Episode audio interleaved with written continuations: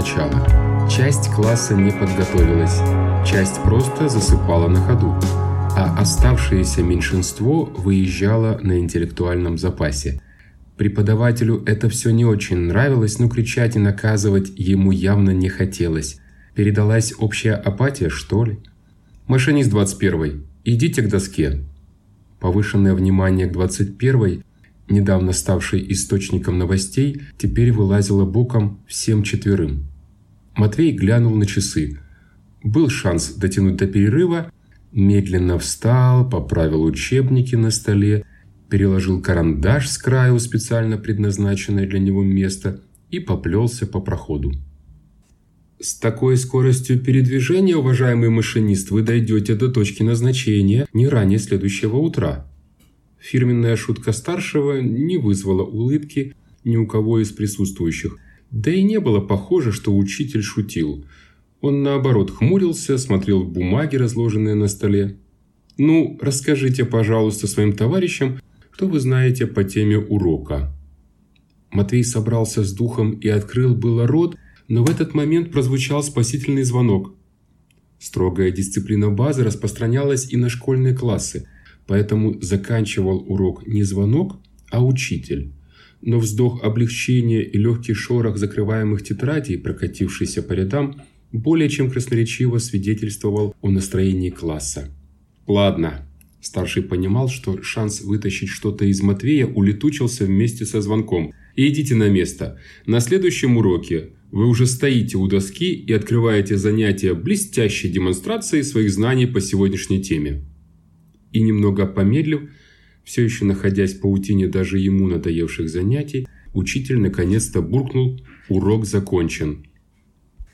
Все немедленно зашевелились. Незаконченные до урока разговоры продолжились с той же буквы, на которой их остановило появление старшего.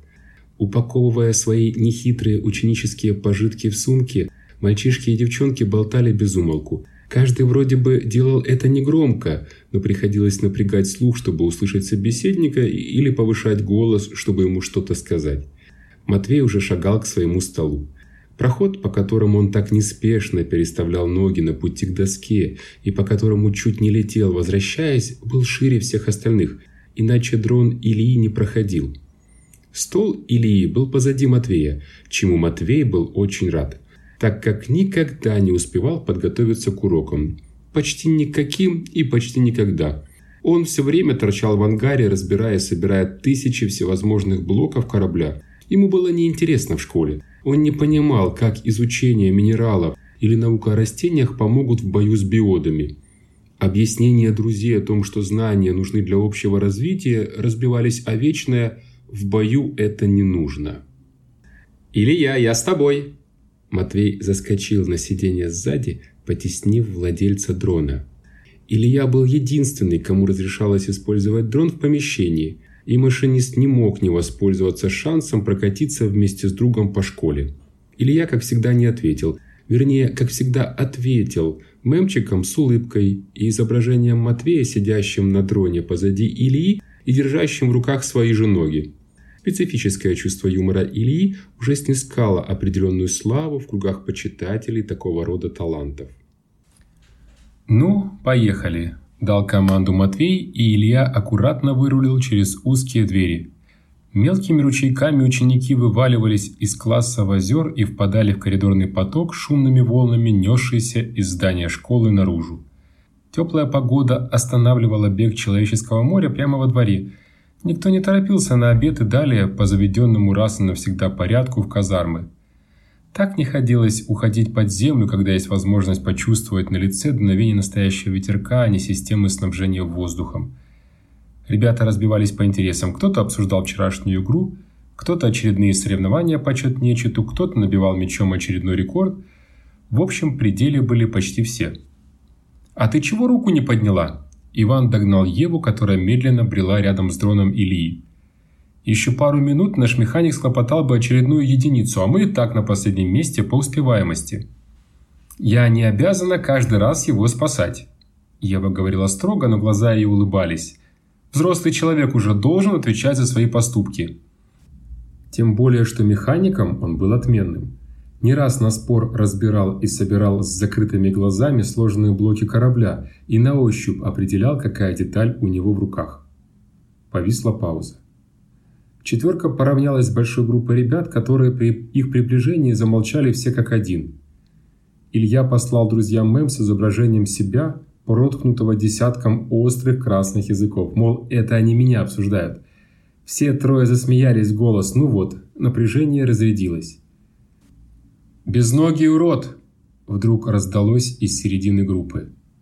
Они привыкли к косым взглядам и шепоту за спиной, которые начались с момента появления Ильи.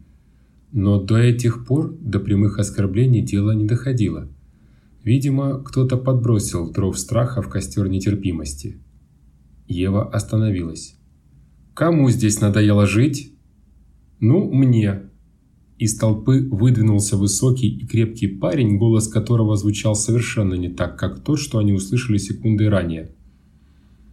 Ева сделала пару шагов ему навстречу и стала в боевую стойку. Парень не заставил себя долго ждать. Он шагнул навстречу и замер напротив. «Ева, ты что делаешь?»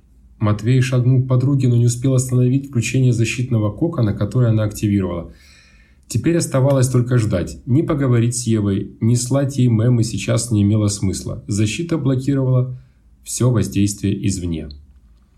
Группа, из которой вышел парень, молча окружила Драчунов, скрывая от случайного взгляда.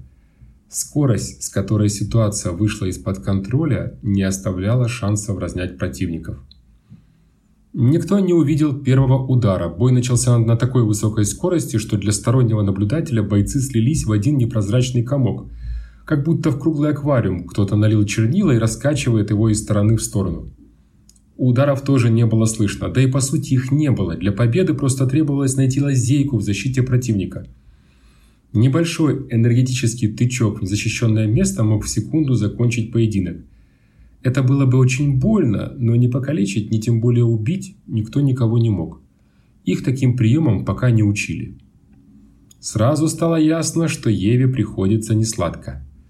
Парень был на две головы ее выше и значительно крепче. В рукопашном, даже энергетическом бою нужна физическая сила, которой ей, очевидно, не хватало. Она понемногу пятилась назад, еще пару шагов, и она упрется в стену, отступать будет некуда. Неизвестно, чем закончилась бы эта драка. Наверное, Ева бы проиграла и провела остаток дня, а то и весь следующий, лежа без сил на кровати. А возможно, пара пропущенных ударов привели бы ее в больничный блок. Но бой закончился не по воле бойцов. Защитное поле вдруг стало прозрачным, и все увидели, что дерущиеся замедляются – как будто вода в аквариуме превратилась во все более загустевающий гель. Теперь Ева и ее соперник сражались не друг с другом, а с этой неведомой силой, но тщетно. Два-три движения, и они замерли, как мухи в янтаре. Из толпы раздался удивленный возглас «Смотрите, они висят!» И действительно, ноги обоих не касались земли. Второй голос раздался сразу за первым. «Что это?» Старших рядом не было, поэтому вмешаться в драку они не могли. Ответ пришел сразу и одновременно всем. «Если вы пообещаете не продолжать, я вас отпускаю», раздался странный голос в головах всех, кто был на площадке. Передача была не направленная, поэтому в ту же секунду о драке узнали все в радиусе километра. Ева и ее противник по очереди передали мыслеграмму «да», и в тот же момент стук подошв их ботинок о бетон возвестил об освобождении из плена. Ева пару раз топнула ногами, как бы проверяя, что поверхность никуда не денется, поискала Илью глазами и, отодвинув пару зевак со своего пути, подошла к другу. «Ну, и как ты это сделал?»